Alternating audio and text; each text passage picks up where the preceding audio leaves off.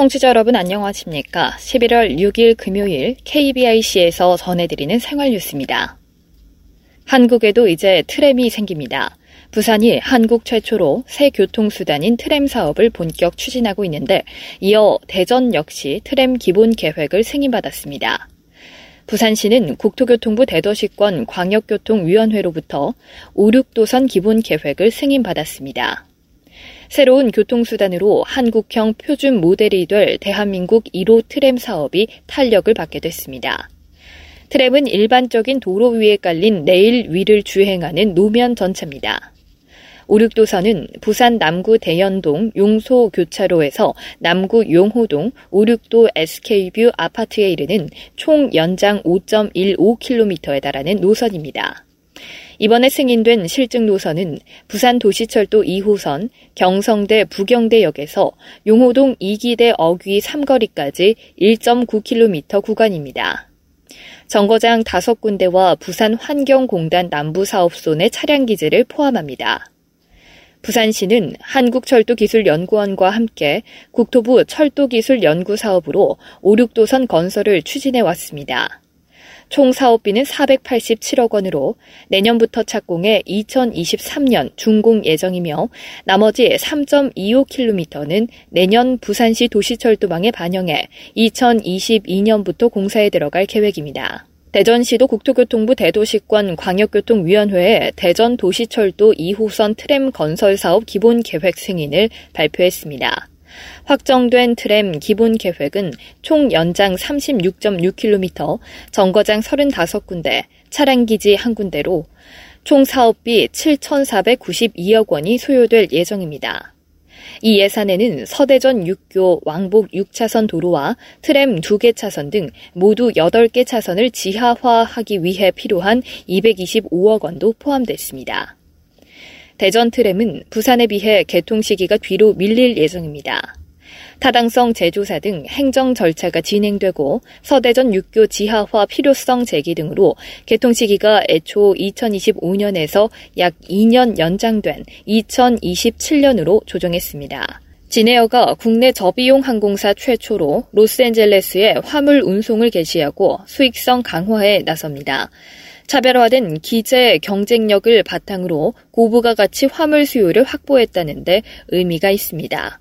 진에어는 지난달 31일에 보잉 777-200ER 여객기에 약 23톤의 디스플레이 등 전자부품류 화물을 싣고 미국 LA로 운송했습니다. 진에어는 인천 LA 화물 노선에 보잉 777-200ER 여객기를 투입하고 동체 하단부 전체를 화물칸으로 운영하는 belly cargo 방식으로 운항했습니다. 이번 인천 LA 노선은 국내 저비용 항공사가 미국 본토까지 운항하는 최초의 사례입니다. 앞으로도 진에어는 미주와 유럽까지 운항할 수 있는 보잉 777-200ER 대형 항공기를 활용해 다양한 고부가 가치 화물 수요를 확보한다는 전략입니다. 앞서 진에어는 국내 저비용 항공사 최초로 보잉 777-200ER 여객기 한 대를 화물 전용기로 개조해 운영 중이며 일반 여객기 기내 좌석 위에 승객 대신 화물을 실을 수 있는 cargo seat bag도 병행하고 있습니다. 진에어는 국토교통부의 신속한 행정 절차 지원을 통해 일전 LA 노선 운항을 비롯한 화물 전용기 개조, 카고, 시트백 운영 등을 적기에 진행할 수 있었다며 앞으로도 차별화된 기재 경쟁력을 바탕으로 위기 상황을 극복하고 지속적인 수익 창출을 위해 최선을 다하겠다고 설명했습니다. 코로나19 방역을 위해 설치한 열화상 카메라.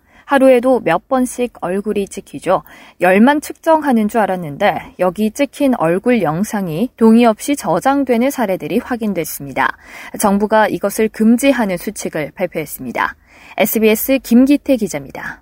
코로나19가 확산하면서 건물에 들어갈 때 열화상 카메라를 통과하는 건 이제 일상이 됐습니다. 대부분 단순히 체온을 측정하는 줄로 알고 있는데 카메라에 찍힌 얼굴 영상 정보가 일부 저장되어 온 것으로 드러났습니다.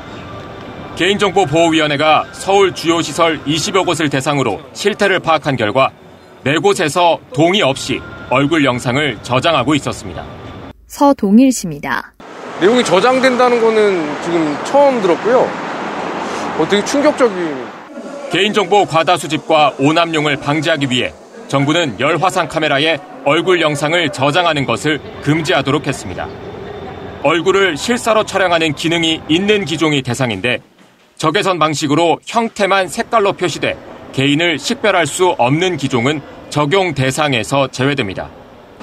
카메라의 촬영 영상, 저장, 전송 기능은 반드시 꺼놓아야 하고 이런 기능을 끌 수 없는 기종은 하루 한 차례 이상 저장된 개인정보를 파기해야 합니다. 개인정보보호위원회 김진혜 대변인입니다. 뭐 현장 실태 점검이라든지 아니면 조사를 통해서 만약에 법규가 위반된다면 필요시는 뭐 과태료도 부과할 계획입니다. 불가피하게 얼굴 영상을 저장해야 하는 경우 촬영 대상자들에게 동의를 받아야 합니다. SBS 김기태입니다. 남성 노인은 아내와 함께 살면 노쇠 위험이 감소하지만 여성 노인은 자녀 없이 남편과 살아도 혼자 살 때와 비교해 노쇠 위험의 차이가 없었습니다. 보건복지부 과제 한국 노인 노쇠 코호트 구축 및 중재 연구 사업에서 한국 노인과 관련된 유의미한 연구 결과가 나온 것입니다. 이 사업은 경희대병원 가정의학과 원장원 교수가 총괄 책임자로 진행하고 있습니다. 경희대병원 가정의학과 심영진 전공의가 전국 10개 지역에 거주하는 평균 나이 76.5세 노인 2,128명의 자료를 분석했습니다. 그 결과 부인과 같이 사는 남성, 노인은 혼자 사는 사람에 비해 노쇠 가능성이 59% 감소했습니다. 반면 여성 노인은 자녀, 남편 모두와 같이 사는 경우 노쇠할 확률이 혼자 살 때보다 67% 감소했습니다. 그러나 자녀를 제외한 남편과 살 때는 혼자 살 때와의 차이가 없었습니다. 이외에도 경희대병원 가정의학과 이영주 전공의가 여성 참가자 1264명의 자료를 분석한 결과 폐경 나이가 한 살 늦을수록 신체적으로 노쇠할 확률은 5%씩 감소했습니다. 나이, 혼인 상태, 교육기간, 당뇨, 낙상, 여성 호르몬 재복용 등 다양한 인자를 통제한 후에 결과로 여성 호르몬 노출이 길어질수록 신체가 노쇠할 확률이 감소한다고 추측할 수 있습니다. 두 논문을 지도한 원장환 교수는 2016년부터 5년간 진행해온 노인 노쇠 코호트 사업은 내년 2월에 종료된다며 그동안에 축적해온 데이터를 바탕으로 다양한 의미 있는 연구 결과를 산출해 고령화 사회 대응에 도움을 줄 수 있도록 노력하겠다고 말했습니다. 이번 연구 결과는 대한노인병학회 영문학술지 AGMR과 국제학술지 노인학 및 노인병학에 게재됐습니다. 고공행진을 이어가고 있는 서울 아파트 전셋값이 가을 이사철까지 겹치면서 더욱 심화하고 있습니다. 전셋값이 뛰자 서울 외곽을 중심으로 전국 아파트 가격도 4개월여 만에 가장 많이 오르며 들썩이고 있습니다. YTN 신윤정 기자가 보도합니다. 이사 차량이 분주하게 드나드는 서울 마포구의 3,800여 세대 규모 대단지 아파트. 지난달 25일 전용 면적 84제곱미터가 10억 원에 전세 계약됐는데 석 달 전보다 2억 원 가량 올랐습니다. 전세값이 크게 오른 것도 문제지만 전세 물건 자체가 손에 꼽을 정도로 적은 상황입니다. 서울 마포 지역 배찬석 공인중개사입니다. 전용 면적 그 59평방미터의 전세 매물은 약 3개나 4개 정도 있고요. 84평방미터는 약 한두 개 정도밖에 없습니다. 전체 매물 중에서 어, 전세 매물이 약 다섯 개 정도 있다라고 보시면 될 것 같아요. 그렇기 때문에 굉장히 어, 전세 매물이 없다. 서울 마포와 강남 사구 등 교통과 학군이 양호한 지역 위주로 서울 아파트 전세값이 계속 오르고 있습니다.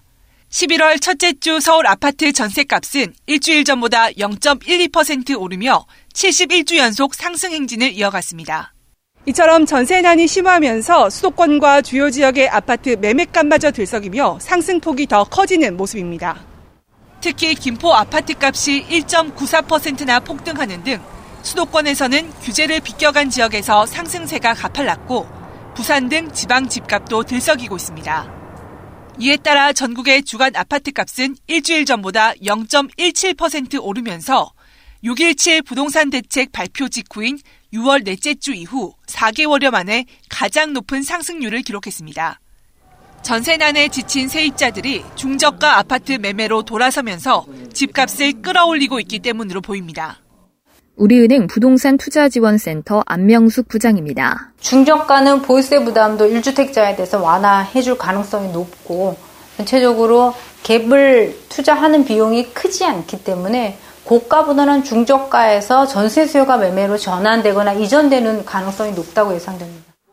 내년 아파트 입주 물량이 올해보다 줄어드는 등 공급 부족이 이어지면서 앞으로가 더 문제라는 부정적인 전망 속에 서민들의 주거난을 해소할 대책이 마련될지 주목됩니다. YTN 신윤정입니다. 끝으로 날씨입니다. 주말인 내일은 전국이 흐리고 낮부터 맑아지겠습니다. 일요일인 모레는 전국적으로 맑은 날씨를 보이겠습니다. 내일 아침 최저 기온은 오늘보다 3도가량 오른 8도에서 시작해서 14도 사이의 기온을 나타내겠고, 낮 최고 기온은 16도에서 22도로 오늘보다 1도에서 2도가량 높겠습니다. 이상으로 11월 6일 금요일 생활 뉴스를 마칩니다. 지금까지 제작의 이창현, 진행의 박은혜였습니다. 고맙습니다. KBIC